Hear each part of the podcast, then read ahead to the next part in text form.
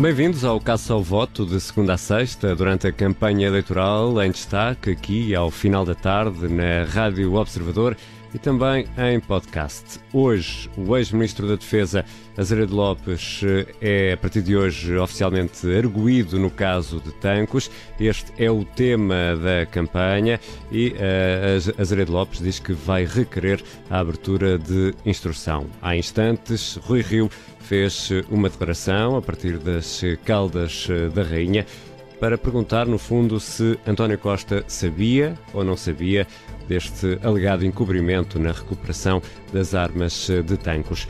Neste caso ao voto, começamos eh, também por analisar quem está a ganhar ou perder votos, hoje com o publisher do Observador José Manuel Fernandes e Pedro Benavides, o editor de política.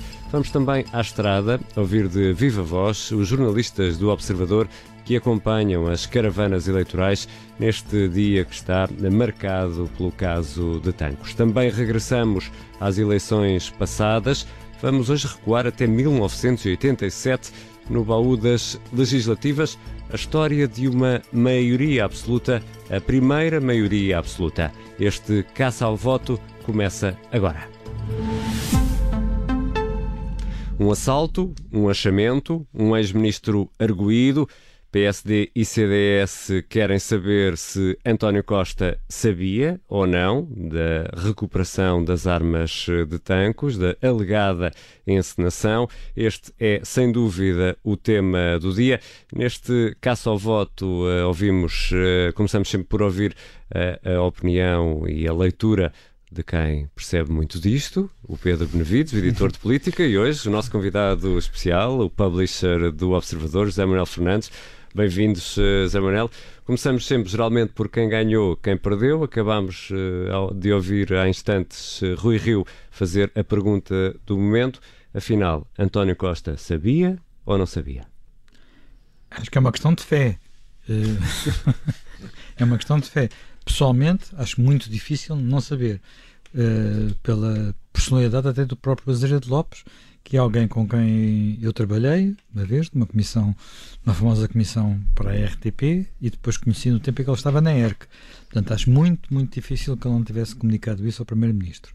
Mas, enfim, uh, tudo é possível, uh, mas seja lá como for, eu acho que neste, nesta declaração Rui Rio colocou o dedo na ferida, portanto, nenhuma das hipóteses é boa. Saber ou não saber, uh, António Costa não fica bem neste retrato. Pedro. Eu acho que, de facto, esta é a grande questão. Qualquer das duas hipóteses é má para, para António Costa, porque não é eh, normal que um Primeiro-Ministro não saiba aquilo que está a ser conversado, aparentemente até com deputados do grupo parlamentar do PS, sobre matérias desta gravidade e que o Primeiro-Ministro não tenha conhecimento disso. Por outro lado, se sabia, é igualmente grave porque estaríamos na, na presença de um, de um caso em que o Primeiro-Ministro teria mentido uh, ao país e, portanto, nenhum destes casos é bom. Ainda assim, só dizer que Rui Rio fez bem em dramatizar esta conferência de imprensa, fê-lo uh, com uma conferência de imprensa solene, porque para, para dramatizar de facto a cancelou, gravidade do caso. Cancelou um ponto da agenda. Um ponto da agenda, fez isto é uma. Isto, enfim, é, é, as é. coisas devem fazer-se assim, mas também do ponto de vista da comunicação política é assim que se faz, também quando se quer dramatizar um caso. Ainda assim, dizer só que ele está a usar precisamente os mesmos argumentos que Assunção Crista já usou de manhã. Portanto, ela não precisou de esperar pela acusação para trazer o, o, o caso Tancos para, para a campanha eh, eleitoral. Era isso, era mas, isso. mas Rui Rio, apesar de tudo, tem aqui a, devo dizer, teve a vantagem de ser, a vantagem ou a desvantagem, teve a desvantagem do timing, a vantagem de ser coerente. Ele esperou para ler a acusação é, e é não verdade, ficou pela imprensa. É verdade, e, aten e atenção, eu, não, eu não, não, estou a dizer que acho que a estratégia dele é errada. Uh, acho que ele fez bem e deu um ar uh, sereno e não querer, não querer ir para a lama imediatamente. Agora, é um grave e sério. Ele tem aqui um problema precisamente com a questão da coerência, que é as declarações que ele tem feito. Lembramos todos da, da, do banho de ética do Rui Rio e nos debates ele foi confrontado com a questão do, do facto das listas de, de, do PSD terem deputados candidatos a deputados que estão acusados, que é o que está a acontecer agora com o ex-ministro da Defesa, e num dos debates, Rui Rio explicou que uh, aquela questão da ética dele é garantir, e até, até tirei notas disso porque achei que era uma, uma frase que merecia ser, ser citada, que é basicamente garantir que uma pessoa, enquanto não é condenada, é inocente. E, portanto, a declaração dele não foi exatamente nessa lógica, ele teve ali alguns cuidados, mas já tirou conclusões. Samuel Fernandes, e António Costa, como, como é que irá reagir ou responder a estas, a estas dúvidas levantadas tanto por Rio como por Assunção Cristas? Ele tem-se e agora também, pelos vistos, uh, também caiu agora esta notícia que Catarina Martins, que tem estado a defender-se a dizer que isto é só da justiça, Exatamente. acabou por, eh, também acabou de dizer que há, houve responsáveis políticos que mentiram. Portanto, Uh, e, e, classificou o caso de muito grave também. também classificou o caso de muito grave. Portanto, Tancos está mesmo na campanha e, está, e já não está na campanha apenas para os responsáveis políticos dizerem aquilo que tinham estado a dizer ontem, que era um caso de justiça. Essa tem sido, digamos, a trincheira de, de António Costa, que diz que eu há cinco anos disse que era de justiça e agora não vou sair de uhum. dizer que é de justiça. É difícil continuar a dizer isso. E é difícil porquê? Porque o que se sabe hoje que está na acusação são factos, nomeadamente factos sustentados em documentos, que mostram que um ministro dele uh, faltou à verdade no Parlamento. Portanto, isto dá uma componente política a, a, a, ao caso.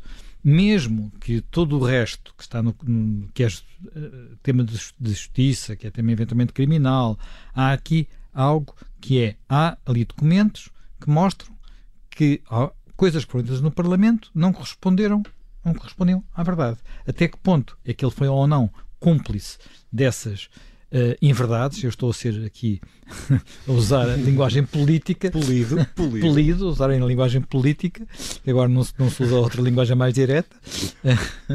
sobre, sobre, sobre alegadas inverdades. alegadas inverdades. Portanto, é um tema que já deixou de ser apenas de justiça. É um tema claramente. E nem precisavas de ir tão longe, porque o próprio ex-ministro da Defesa complicou a vida a António Costa quando fez uma declaração, um comunicado esta tarde, onde disse que a acusação era política. Portanto, a partir desse momento, o caso entrou de facto no terreno político e, e António, e António Costa, Costa, não. Achas que eh, não tem como escapar e não pode continuar a responder eh, à justiça o que é da justiça, à política o que é da política? Eu acho que ele vai ter que dar agora algumas respostas, de facto, sobretudo eh, quando tem deste lado Rui Rio a fazer uma conferência de imprensa destas. Eu falava da dramatização que tem precisamente este efeito, obriga o outro lado a ter que reagir e eu acho que ele, António Costa não tem condições de não dizer nada para além daquilo que já disse. Começamos sempre este caça ao voto com quem ganha e quem perdeu votos. Esta declaração de uh, Rui Rio, Zé Manuel Fernandes, muito rapidamente, uh, pode uh, trazer votos a Rui Rio e ao PSD?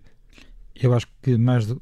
Pode, Acho que sim, acho que pode. Eu tenho a certeza que sim. É a primeira vez que estamos a ver Rui Rio assumir aqui uma, uma posição de, de líder da oposição uh, com, esta, com esta carga de dramatização que está a fazer agora. Pedro Benevides, o editor de política e o publisher do Observador uh, José Manuel Fernandes, uh, neste caça ao voto. Já a seguir, vamos para a estrada.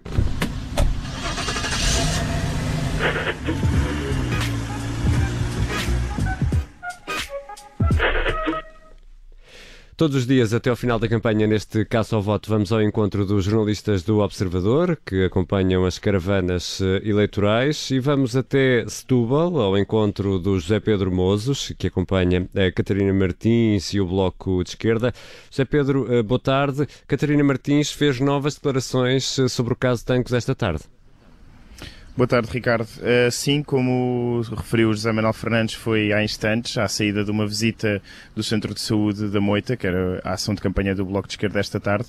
De manhã tinha sido questionada sobre isto, mas como ainda não se conhecia a acusação, a Catarina Martins evitou o tema e repetiu aquilo que tinha dito ontem ao dizer uh, que não queria que se tornasse um caso de campanha, mas agora foi diferente. Agora Catarina Martins, uh, escudando-se no facto de já haver uma, uma acusação, uh, disse que se o, o, Ministério Público tiver razão, uh, houve responsáveis políticos que mentiram na comissão de inquérito e isso é muito grave. Esta é a citação de Catarina Martins, que focou sobretudo a crítica no facto de ter havido os tais responsáveis políticos que mentiram na, na comissão de inquérito, não se focou tanto nos crimes de que é acusado o Azeredo Lopes, por exemplo, uh, mas focou-se no facto de uh, este se ter tornado um caso político e ela própria uh, acabou por ser uma das que o introduziram na campanha, apesar de até agora ter dito que não queria que se tornasse num caso desta, desta campanha. Mas agora teve, teve de, eh, de trazer este, é incontornável este, este processo, não é? Sim, sim, foi, chegou, chegou a uma altura em que eh, se tornou quase inevitável uh, assumir que isto já tinha entrado na campanha e tinha entrado para ficar. Uh, como também o Pedro Benevides falou há bocadinho, a própria declaração de Azeredo Lopes esta tarde, o comunicado de Azeredo Lopes, torna o caso político, político, mesmo que os responsáveis políticos não o quisessem, e portanto havia muito por onde pegar, tornar-se-ia muito difícil para Catarina Martins continuar a fugir do tema, e portanto, assim que teve a oportunidade, uh, falou do tema e foi bastante contundente, apontando Sim. mesmo o dedo aos responsáveis políticos que foram à comissão de inquérito e que, fazendo sempre a ressalva de se o Ministério Público tiver razão, uh, podem ter mentido na, na comissão. José Pedro, uh, o dia do Bloco termina em Almada com Fernando Rosas de novo a juntar-se à caravana. É verdade, é um clássico já passar aqui no incrível Almadense, nas campanhas do, do Bloco de Esquerda. É, é, é um, é um é um sítio onde o Bloco de Esquerda tem, tem bastantes apoiantes e, e, e militantes e, portanto, consegue sempre fazer um comício considerável. Um, e é um, um, comício onde se fazem declarações políticas bastante fortes por, por tradição. Vamos Fernando Rosa já falou na, na terça-feira, mas, por exemplo, vai juntar-se à campanha Joana Mortágua, que é a cabeça de lista por, por Setúbal, e também falará a Catarina Martins. Uh, esperaremos para ver o, o que dizem, o, mas o que num dia dizer. como de hoje José... e num palco tão, tão importante. José Pedro, vamos, a, ser, vamos aos quilómetros. Quantos quilómetros acumulados até agora? Portanto, de Faro até Lisboa e depois de, de Lisboa até aqui são cerca de 260 km. José Pedro Mozos, eh, no distrito de Setúbal, avançamos mais para norte para Leiria, onde está o Rui Pedro Antunes, que está a acompanhar a caravana do CDS, Assunção Cristas, que foi a primeira a assumir que eh, quer o caso Tancos eh, na campanha, e agora, Rui Pedro, não deverá largar este caso. É verdade, Ricardo. A Associação Cristas cresce quando uh, a parte política se impõe o debate político se impõe e não ser só aquela conversa do CDS está a descer nas sondagens, estão a perder ânimo, uh, Paulo Portas não aparece. O facto de haver aqui uma questão mais política fez a Associação Cristas crescer esta manhã uh, na Feira de Lamego, pelo menos no combate político e no, no ânimo próprio que tinha. Um, e isso efetivamente verificou-se. Um, o, a, a, feira que ela fez, a visita que fez esta manhã à feira, tem outro pormenor interessante, é que a cerca de 60, 70 metros do local da feira é o pavilhão multiusos de Lamego. Foi lá que em 2018, eh, há um ano e meio, mais sensivelmente, mais coisa menos coisa, a Sanção Cristas teve o último congresso em que não apareceram críticos, saiu muito e quase líder incontestada desse, desse E hoje congresso. o cenário pode, poderia ser diferente, não é? Sim, hoje o cenário poderia ser diferente. Foi o, não, não posso dizer que, que o ânimo tenha chegado completamente à campanha do, do, do CDS, ou, ou, melhor, eu não sei se o ânimo do, do, CDS pode ser dado como, como perdido já, não é? Uhum. Talvez seja encontrado num descampado na chamusca, ou num sítio qualquer, ou então num, numa, numa feira qualquer por aí fora. E, uh, houve, eu... houve hoje um pormenor interessante aí na, na feira em Lamego. Sim, aqui, houve aqui alguns, alguns episódios, mas há um, aqui um líder local, um cacique local, que é o, que é o José, conhecido como José Pinto, que chegou à feira e repetiu isso várias vezes disse vamos expor a ciganada toda a votar no CDS, assim mais ou menos com, com este tom. Uh, e eu, foi uma coisa que não, não teve nenhum sentido pejorativo na maneira como o disse. As pessoas conheciam no mesmo, não é? Uh, obviamente que havia feirantes que eram de etnia cigana, outros que não eram, uh, mas, mas foi. Uh, todas as pessoas o conheciam e não disse aquilo com maldade, mas obviamente que a maneira como, como disse teve, teve essa graça e.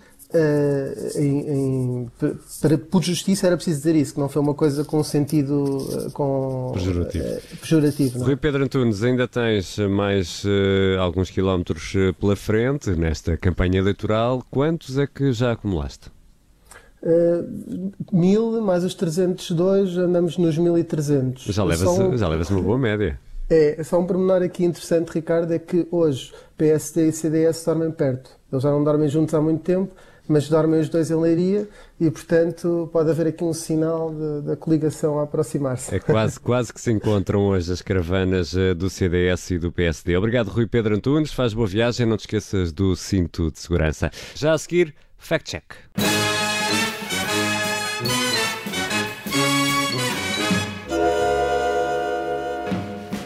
Bem-vinda, Sara Antunes de Oliveira, editora de cidade do Observador, Olá. que nos ajuda aqui a caçar mitos. Hoje vamos falar de PPP na saúde e desta afirmação de Assunção Cristas que vamos ouvir. E não compreendemos como é que um hospital de Braga poupou 80 milhões de euros aos bolsos dos portugueses, de repente, por pura opção de esquerda, acaba por ser arredado de uma solução. Porquê? Porque é preciso que seja de gestão pública. Quando a gestão pública, sabemos nós, precisa de tantas ferramentas para gerir melhor. Sara Antunes de Oliveira, 80 milhões? Pode ser. E também pode não ser. Foste Na verdade, clara depende. Agora. Foi muito clara, não Foste. foi? Então vamos começar pelo início. Para criticar aquilo a que chama de embirração ideológica do governo, no fim da parceria público-privada de Braga, feita com a José Melo uh, Saúde, José de Melo Saúde, é assim que se diz, a líder do CDS disse que aquele contrato, que durou 10 anos e acabou em agosto, poupou ao Estado 80 milhões de euros. Mas essa declaração tem dois problemas. Não diz se está a referir-se ao valor da poupança anual ou à poupança total dos 10 anos de contrato, o que naturalmente faz toda a diferença, e os vários estudos feitos ao longo dos anos à execução desta PPP apontam para dados diferentes e nenhum é de 80 milhões, nem por ano, nem no total. A Sara, dá-me lá alguns exemplos para percebermos isto melhor. Olha, temos um relatório de avaliação do BPI que analisou um período de 3 anos e concluiu que houve uma poupança média de 33 milhões de euros por ano. A Universidade Católica olhou para um período de 4 anos e apontou uma média de 20 a 33 milhões de euros por ano. Também podemos olhar para os dados da Unidade Técnica de Acompanhamento de Projetos, uma entidade tutelada pelo Ministério das Finanças, que concluiu que em 5 anos a PPP de Braga permitiu poupar em média quase 40 milhões de euros por ano. Então os tais 80 milhões não aparecem. Bom, o CDS enviou, entretanto, ao Observador um artigo do Jornal Público que diz que esse valor foi avançado precisamente pela coordenadora da UTAP no Parlamento em maio. Maria Zagalo falou de facto em 80 milhões e cito para o período considerado. Mas, segundo o jornal, não especificou qual foi esse período. Foi um ano, foram dois, foram dez. É que isso faz toda a diferença para a percepção do volume da poupança. Bom, então, Sara Antunes Oliveira, aqui chegados e assim sendo, a declaração é? Sendo verdade que a Assunção Cristas se baseia num dado com pouco detalhe, pelo facto de o valor errado não contrariar ainda assim o argumento base de Assunção Cristas, o que as PPP poupam dinheiro ao Estado, é esse o ponto, o carimbo de hoje vai ser um verde assim esbatido de esticado. Um verde esbatido de esticado. Tenho que comprar umas calças dessa cor. Vamos ao carimbo. Já a seguir, um regresso ao passado. Vamos ao baú das legislativas.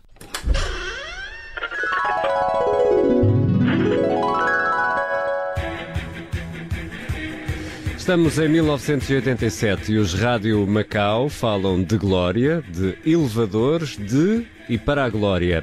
Um primeiro-ministro, um governo minoritário com apoio parlamentar que procurava uma maioria absoluta sem o querer admitir. Não estamos a falar de 2019, mas de 1987. Temos europeias e legislativas no primeiro dia. Cavaco Silva era o primeiro, primeiro-ministro e líder do PSD. O então presidente da JSD, Carlos Coelho, admite em conversa com o Observador que poucos achavam possível uma maioria absoluta. Nós dizemos, ok, ele está convencido que já tem 48, mas, mas isto se calhar não é assim. Havia uma dúvida metódica eh, relativamente à, à convicção do Cavaco. Achámos que o Cavaco estava demasiado envolvido na campanha, quer dizer, uh, estava a aceder ao entusiasmo.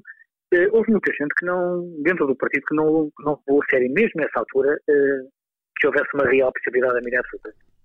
Desde 1985, Cavaco Silva governava com o apoio do PRD e do CDS. Em 87, perde o apoio do Partido Renovador Democrático, o PRD, vai a eleições e é o próprio PRD que ajuda a construir a vitória do PSD. Na prática, nós não estávamos a fazer uma campanha para a maioria absoluta. Dizer, nunca tinha havido uma maioria absoluta em Portugal. Isso era uma fantasia. Não havia essa lógica, essa dinâmica, essa preocupação de, de, de lutar por uma coisa porque, ainda que alguns já pensava que era inatingível. O que é que funcionou na altura? Em 87. Funcionou que houve um partido que fez esse transporte. Portanto, as pessoas saíram do PS e foram para o PRD, na eleição seguinte saíram do PRD e foram para o PSD. Portanto, não houve uma transferência direta entre partidos que se estavam a degladiar. Análise feita com os votos contados a 30 anos de distância. Carlos eh, Coelho, em entrevista ao Observador, diz que eh, conta uma história, diz que Aníbal Cavaco Silva teve uma premonição. Na reta final havia a suspeita de que algo de uh, esquisito podia acontecer num jantar durante a campanha que o Cavaco Silva fez 48 anos. E ele, quando apaga as velas, passa com a mão pelas velas fumegantes, assim como se agarrasse o fumo, e virou-se para os longe e disse: Este já cá cantam. E isso tinha dois significados. Os 48 anos eu já, eu já os tinha, tinha acabado de celebrar, mas ele estava a dizer que ele já tinha 48%. Ele disse, nessa altura, nesse jantar, na prática, de uma forma ínvia, eu 48% já os conto deste lado. E 48% já dava a maioria absoluta. No dia do voto foram mais de 50% os votos para o PSD de Cavaco Silva. Em 1991 repete a percentagem.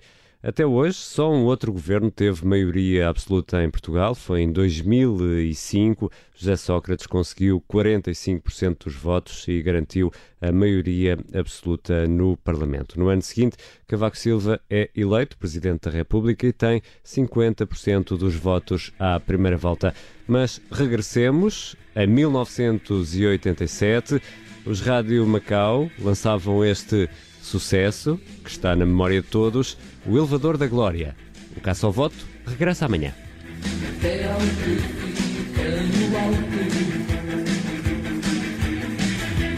Com dois carrinhos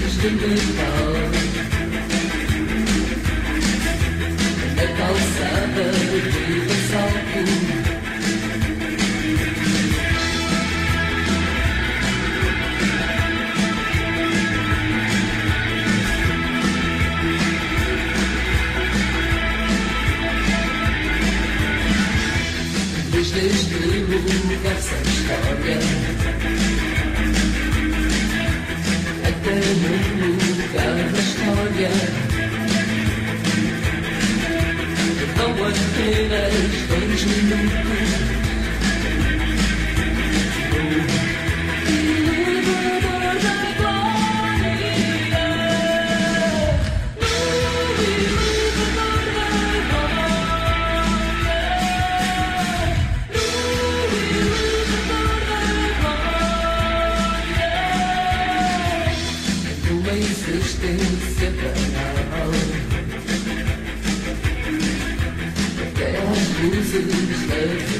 O elevador da Glória, os Rádio Macau, foi com eles que terminamos este Caça ao Voto de hoje. Amanhã há mais. Rádio Observador.